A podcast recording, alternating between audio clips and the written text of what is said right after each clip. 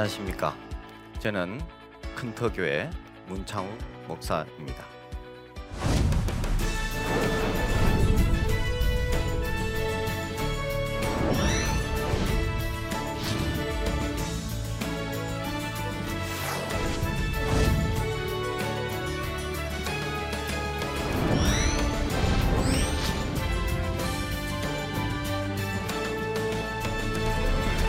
작은 교회도 선교할 수 있을까요? 재정이 없다고? 교인이 얼마 없다고? 불가능한 일일까요? 저는 얼마든지 작은 교회도 선교할 수 있다라고 믿습니다. 어, 작은 교회가 선교할 수 있는 어, 것을 한번 분석해 보려고 합니다. 작은 교회가 선교할 수 있는 이유는요. 어, 선교는 돈으로 하는 것도 아니고 사람이 많이 있어야 하는 것도 아닙니다. 아, 반대로 한번 생각해 볼까요? 아, 작은 교회들이 이제 선교를 하려고 하는데 우리도 이렇게 큰 교회가 되고 또 사람이 많고 돈이 많이 생기면 이렇게 하려고 합니다. 이런 교회를 흔히 만나 볼 수가 있습니다. 아, 그런데 시간이 흘러서 이제 그렇게 된 교회, 그러니까 처음보다는 많이 재정도 불어나고 성도도 불어난 이런 교회들을 이렇게 만나봤는데 그때도 여전히 아 우리는 아직까지 좀더 아, 있어야 됩니다. 아직까지 재정도 부족하고 아직까지 이걸 하기에는 여력이 없습니다. 이렇게 할 수 있는 것을 보게 됩니다. 그렇다면 결국에는 그렇게 생각한다면은 작은 교회는 선교할 수 없는 것으로 이렇게 결, 결론이 나게 될 것입니다. 어, 그런데 과연 그럴까요? 과연 선교할 수 없을까요? 어, 저는 어, 우리 큰터교회 사례를 통해 이것이 가능하다라는 것을 제시하려고 합니다. 어, 저희 큰터교회는 IMF가 한참 시작될 때 1998년 3월 교회를 어, 개척했습니다. 그때는 재정 재정도 한 푼도 없고 어, 건물을 빌렸지만 어, 임대료도 낼 수 없고 목회자 생활도 할 수 없고 어, 그런 상황이었습니다. 그런 상황 속에서 이제 성도가 4명 내지 5명 정도 되었습니다. 어, 그럴 때 어, 선교를 시작을 해야 되겠다. 그렇게 각오하고 처음부터 하지 못하면 할 수 없다. 그렇게 생각을 해서 시작을 하려고 했습니다. 그런데 들리는 어, 소식이 우리 이렇게 개척교회가 그것도 이 IMF 시대에 어떻게 선교를 한단 말입니까? 이것은 너무 사치스러운 거 아닙니까? 이런 식의 이야기가 들렸습니다. 어, 그래서 제가 생각해낸 방법이 아, 성도 한 사람 한 사람을 찾아가서 설득해야 되겠구나. 그래서 한 사람 만났습니다. 어, 성도님, 성교를 할 수 없다고 이렇게 우리 교회는 성교를 할 수 없다고 이야기를 들었는데 사실입니까? 이렇게 물어보니까 이분이 하시는 말씀이 어, 제가 언제 그랬습니까? 하는 어, 그런 인상이었습니다. 그래서 제가 분명히 들었습니다. 어, 성도님이 성교를 이렇게 하는데 좋아하지 않는다는 이야기를 들었습니다. 사실이죠. 이러니까 이분이 어, 좀 당황스러워했습니다. 그래서 제가 그때 성도님 성교를 반대한 것은 어, 정말 잘한 일입니다. 왜냐하면 이 성도님이 교회를 생각해서 그런 거 아닙니까? 그 이렇게 하면 안 그래도 힘든데 이 성교를 하면 더 힘들어질 것 같아서 그런 것 아닙니까? 그래서 그거는 잘한 일입니다. 그런데 하나 더 질문을 하겠습니다. 우리 교회가 그러면 앞으로 잘 되겠습니까? 안 되겠습니까? 이렇게 질문했더니 이분이 하는 이야기가 그걸 제가 어떻게 합니까? 우리 교회는 잘 될 확률이 없습니다. 왜냐하면 지금만으로도 충분히 힘들고 거기에다가 성교까지 한다는 것은 이것은 더 어려운 환경을 더 만드는 것이기 때문에 잘 될 확률이 없습니다. 다시 질문을 드리겠습니다. 한 번도 선교에 도전하지 않고 망하는 것과 한 번이라도 선교에 도전을 하고 망하는 것 성도님이라면 어떤 것을 택하겠습니까? 이렇게 질문을 했더니 이분이 좀 편안해진 것 같았어요. 그러면서 이야기를 했습니다. 이왕 망하는 것이라면 한 번이라도 이렇게 해보고 망하는 것이 낫지 않습니까? 이분이 설득이 된 거죠. 그래서 그 한 사람을 설득하고 그 다음에 네 명, 다섯 명을 다 설득했습니다. 그래서 선교를 시작할 수 있었는데 아, 우리는 이렇게 한 마음으로 잘해보자 이, 이것으로 설득된 것이 아니고 한 번이라도 해보고 문을 닫자 이렇게 설득이 된 겁니다. 그래서 첫 번째 딸 어, 한 선교사 협력 선교사를 씌웠습니다. 10만 원. 두 번째 딸 두 가정을 씌웠습니다. 20만 원. 세 번째 딸 세 가정을 씌웠습니다. 30만 원. 이런 식으로 선교가 계속 진행이 되었습니다. 이 선교를 진행을 하면서 어, 우리는 굉장히 불안해, 불안했습니다. 왜냐하면 어, 일단 어, 이런, 이런 상황에서 어떻게 이, 이 교회도 지탱하기가 힘든데 특히 IMF 때 어떻게 이런 상황에서 이 선교도 하고 앞으로 더 하고 계속 부려나가는데 어, 그래서 확신이 하나 든 것이 있었습니다. 이것은 경험입니다. 아, 이렇게 하면 한 잘 해봐야 한 3개월 정도 문을 닫겠구나 이렇게 했는데 아, 지금 세월이 22년이 흘렀습니다. 22년이 흘렀는데도 우리가 예상하던 것처럼 아, 교회 문이 닫히지도 않았고 지금도 계속 선교가 일어나고 있습니다. 그러면 우리 큰터 교회가 어, 선교를 지금 어떻게 하고 있는가? 그리고 서울 큰터 교회는 9년 전에 개척을 했습니다. 한 50명 정도 모입니다. 그러니까 다 합치면 150명 성도이죠. 150명 성도가 150가정의 선교사를 후원하고 있습니다. 좀 더 구체적으로 말한다면 50가정을 어, 파송 선교사로 세우고 100가정을 어, 협력 선교사로 세우고 있습니다. 매달 지출해야 될 재정도 4,500입니다. 그런데 이, 것이 어, 잘될 때도 있고 안 될 때도 있습니다. 그렇지만 진행하고 있습니다. 자, 그러면 어떻게 해서 이 작은 교회가 선교의 발걸음을 멈추지 않고 계속 나갈 수 있었나? 저는 이 비결을 어, 이렇게 나누려고 합니다. 먼저 목회자입니다. 담임 목사인 저죠. 어, 제일 중요하다고 생각합니다.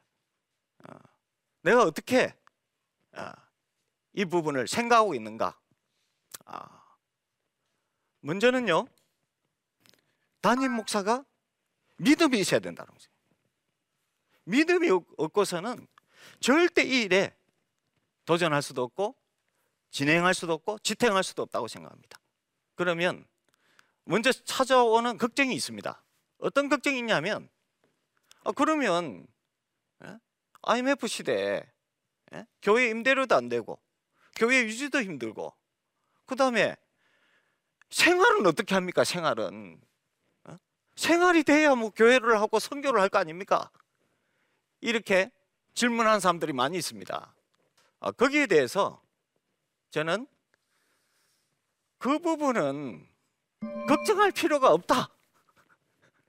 왜 그러냐? 아니 우리가 하나님 믿는 사람인데 하나님 믿는 사람은 뭘 믿습니까? 하나님 말씀을 믿는 거 아닙니까? 하나님 말씀이 어떻게 기록되어 있냐 이거죠. 자, 하나님 말씀에는 마태복음 6장 25절에서 34절까지의 말씀입니다. 예수님이 직접 하신 말씀이에요. 공중에 나는 새를 보라. 누가 기르시냐? 드레핀 백합화를 보라. 누가 기르시냐? 내일 아궁이에 들어가는 들풀을 보라. 누가 기르시냐? 하나님께서 기르시지 않느냐? 그러므로 마태복음 6장 31절에는 무엇을 먹을까, 무엇을 마실까, 무엇을 입을까 염려하지 말라. 아버지께서 다 아신다. 아버지께서 아신다고 하시는데 그걸 우리가 알면 될 거 아닙니까? 그리고 32절에는 이는 누가 구하는 거? 이방인들이 구하는 무엇을 먹을까, 무엇을 마실까, 무엇을 입을까 하는 거는 우리는 뭘 먼저 구, 구하면 됩니까? 33절에 너희는 먼저 그의 나라와 그의 의를 구하라. 그리하면 이 모든 것을 너에게 더하여 주시려라. 약속의 말씀이 있지 않습니까? 약속의 말씀. 이것이 믿음 아닙니까? 믿음은 말씀에 근거하는 것이 아닙니까? 믿음은 들음에서 나는 거고 들음은 그리스도의 말씀으로 말미암는 건데 우리가 이 말씀이 가장 큰 자산 아닙니까? 어, 저는 작은교 목회자들에게 용기와 희망을 주고 싶습니다. 우리에게는 아무 것도 없어도 살아있는 하나님이 계시고 살아있는 말씀이 있다 이것입니다. 그럼 말씀이 있는데 뭐가 걱정이 되겠습니까? 아, 그러나 걱정은 되죠. 왜냐? 실제 현실은 넉넉하지 않다라는 거예요. 그러면 이 믿음이 계속 계속 지속이 돼야 되고 또 이 믿음이 계속 좋아져야 되는데 이거 이것이 어떻게 하면 이게 가능할 것인가? 어, 저는 해심한 이후에 청년 시절부터 그러니까 한 스물 두 살 세 살 때부터죠. 성경을 1개월에 1독씩 했습니다. 그러니까 지금 한 40년 가까이 된 거죠. 성경을 이렇게 많이 읽다 보니까 성경이 믿어지는 거죠. 그리고 성경의 말씀이 살아있는 것이죠. 그리고 이 살아있는 말씀이 나의 심령을 움직이는 것이죠. 그래서 결국 저는 참 놀랍게도 세월이 흐르면 흐를수록 믿음이 더 좋아지는 겁니다. 그리고 제가 또 기도하던 제목이 있었습니다. 개척 초창기부터 인생의 승패, 승패가 결국 사람에게서 말미암는 것도 아니고 결국 하나님께로 말미암는 건데 하나님이 하시면 되는 거고 하나님이 안 하시면 안 되는 건데 하나님이 하신다는 그 믿음. 어? 근데 믿음이라는 게 그래요.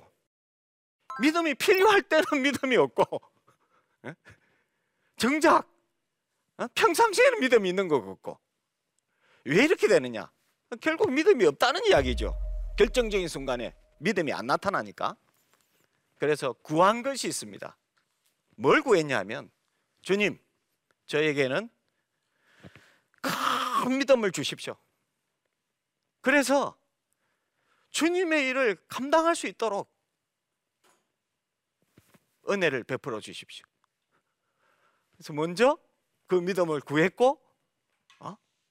그 다음에 그 믿음을 구한 바탕 하에 하나님의 말씀이 공급이 됨으로 인해서 이제 믿음으로 도전할 수 있는 일들이 한두 개가 아니고 심이 많은 것이고 태산과 같은 그 현실의 벽 앞에 주눅들지 않고 믿음이 좋아지니까 이 일을 할 수 있는 비결이 여기에 있는 것입니다.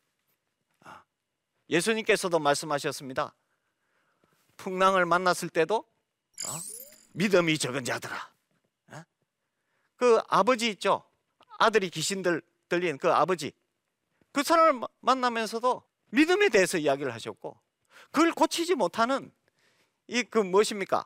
이 제자들에게도 믿음이 없고 폐역한 세대여라고 말했습니다. 결국 믿음이 문제였던 것이죠. 그래서 저는 작은 교회도 선교할 수 있다. 가감히 말씀을 드립니다. 왜냐하면 산 증인이기 때문이죠. 그리고 어, 그것은 그냥 되는 것은 아니다. 믿음이 있어야 됩니다. 그리고 믿음이 그냥 저절로 생기는 것은 절대 아니다. 어? 믿음은 말씀을 들음으로 오는 것이고 말씀을 들음으로 믿음이 좋아지는 것이다. 이렇게 볼 수 있는 것이죠. 자 그러면 어, 작은 교회도 선교할 수 있는 두 번째 비결 첫, 첫 번째가 믿음이 믿음이 있어야 된다. 어, 두 번째 비결은요 하나님의 뜻에 절대적으로 순종해야 된다. 저는 인생의 목표가 다른 것이 아니고 어, 우리 뜻을 이루는 것이 아니고 그것을 야망이라고 표현하죠. 그것이 아니고 하나님이 뜻을 이루는 것이 우리 인생의 목표라고 생각합니다. 왜냐하면 우리를 우리를 지으신 분께서 어? 지으신 의도대로 사는 것이 바로 하나님의 뜻입니다. 예수님도 왜 이 땅에 오셨습니까? 하나님의 뜻을 이루기 위해서 오신 거 아닙니까? 자 그렇다면 하나님의 뜻을 절대적으로 받들기 위해서 어떻게 해야 되는가? 뭐 사실은 이렇게 멋있게 한 번, 두 번 정도는 선교를 열심히 할 수는 있습니다.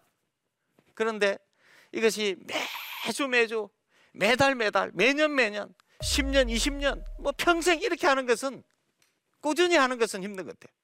주위에도 보면 예? 이렇게 한 번, 두 번 또 어느 정도까지 열심히 하는 사람들은 봤습니다. 어? 제가 주위에서도 봤어요. 그런 분들을.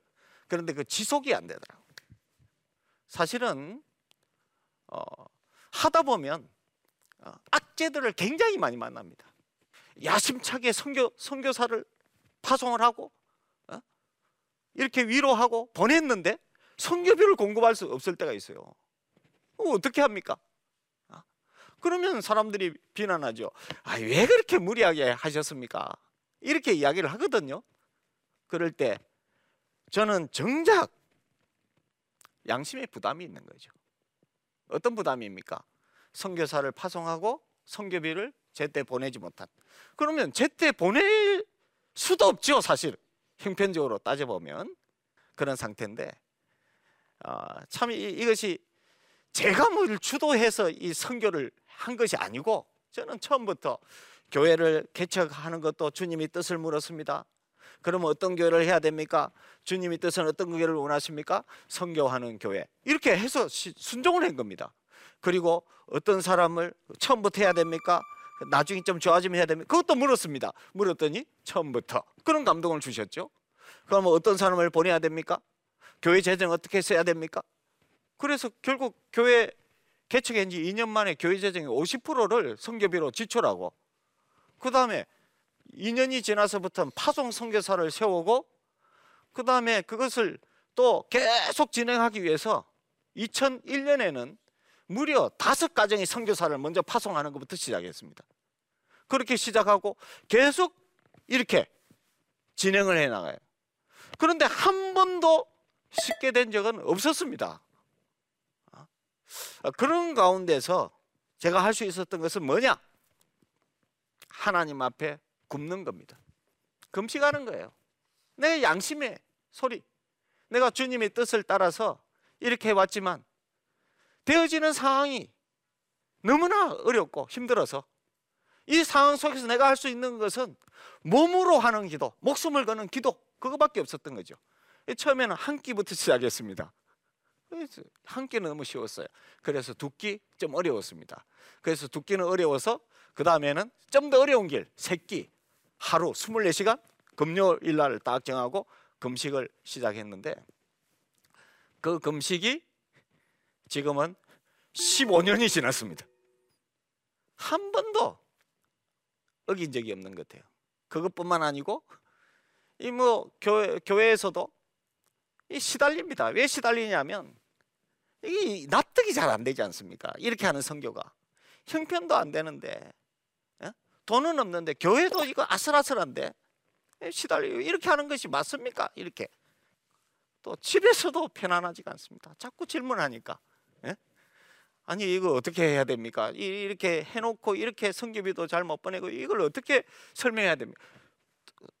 소, 솔직하게 그 내 아내도 나한테만 좀 대답해 주십시오 이렇게 이야기하는 어, 나도 사실 잘 모르고 합니다. 그냥 하나님이 뜻인 줄 알고 순종해서 하는 겁니다. 어. 그래서 그것이 결국 어떻게 됩니까? 철야 기도가 되는 거죠. 잠자기가 힘들어지니까. 어? 그게 철야 기도로 발전했습니다. 그리고 사람들과의 만남에서 대화가 잘 안 되니까 그건 또 무슨 기도가 됩니까? 수시로 무시로 기도하면 기도할 때는 아무도 방해하지 않거든요. 그러니까 기도와 말씀으로 어, 사실은 상황은 힘들었지만 저는 말씀과 기도로 거룩해지는 삶이 이루어지고 있었던 거예요. 저도 모르게. 결국 포기하지 않으면 다 된다. 하다 보면 안 될 것 같은 것이 훨씬 많다. 그리고 실제로 안 되기도 한다. 그러나 안 되더라도 계속 하는 겁니다. 숨죽이고 묵묵히 어, 어, 이런 것들이 결국에는 지금 아슬아슬했지만 어? 언제 어떻게 문을 닫았지 몰랐지만 우리가 상황에 관계없이 하나님이 뜻은 진리인데 하나님이 기뻐하시는 뜻을 절대적으로 붙잡고 그 일에 수정들어 한 걸음 한 걸음 나아간다면 변치 않는 하나님께서 은혜를 베풀어 주시고 그 가운데 하나님의 기뻐하시는 일이 일어나는 현장이 될 수 있다. 아, 이것을 믿습니다. 어, 저는 한국교회 미래는 작은 교회에 달려 있다고 믿습니다. 작은 교회가 살아나기 위해서는 하나님이 뜻을 받들면 살아난다고 생각합니다. 하나님의 뜻은 무엇입니까? 땅 끝까지 복음을 전하는 것입니다. 그것이 교회의 사명인 거죠. 그래서 작은 교회가 예, 살아나고 결국 작은 교회가 살아날 때 한국 교회는 살아날 것이고 결국 이 나라에 소망이 있을 것이라고 믿습니다. 아무리 작다 하더라도 하나님은 살아계십니다. 아무리 재정이 없다 하더라도 하나님은 모든 것을 가지고 계십니다.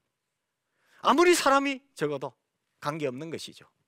그래서 작은 교회가 선교하는 것은 작은 교회만을 위한 것이 아니고 한국 교회를 위한 것이고 또 하나님 나라를 위한 것이고 이를 위해서 어, 헌신을 하는 교회들이 일어날 때 하나님은 이 대한민국 교회를 축복하실 것이다라고 믿습니다. 예, 이것으로서 강의를 마치겠습니다. 예, 온라인을 통해서 어, 들어온 질문입니다. 어, 요즘 코로나로 선교지마다 비상등이 켜졌다고 하는데 기도와 후원 외에 선교에 힘이 될 수 있는 방법이 있을까요? 음. 저는 코로나를 힘들게 생각하지 않습니다. 왜 힘들지 않냐면 지금 코로나를 당하는 지금보다 그 이전이 지금까지 지내왔던 세월이 훨씬 힘들었습니다. 먼저 힘들지 않다. 어? 어, 이런 마음이 중요할 것 같습니다. 이런 마음이 중요하고 그 다음에 어, 이 코로나가 사실은 새로운 전환점이 될 것이다. 지금까지 했던 것보다는 새로운 방식으로 전환하지 않으면 안 되는 어, 어떻게 보면 위기인데 이 위기가 기회로 전환하게 될 것이고 그걸 통해서 하나님의 뜻이 나타나게 될 것이다 라고 믿습니다.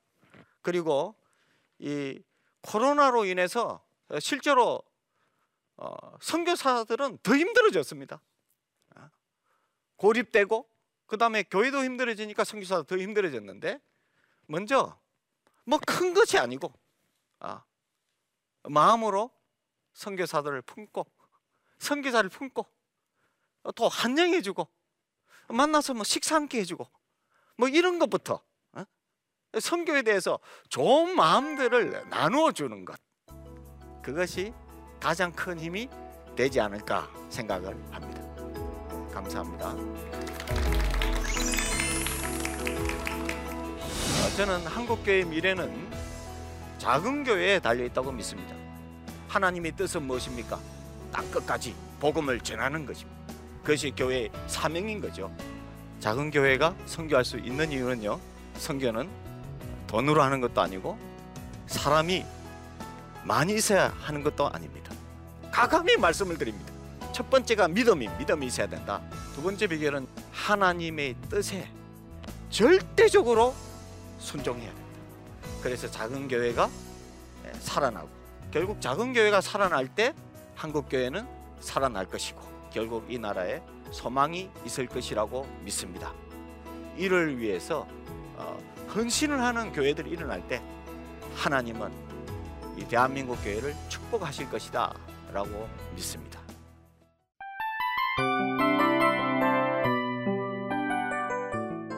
이 프로그램은 청취자 여러분의 소중한 후원으로 제작됩니다.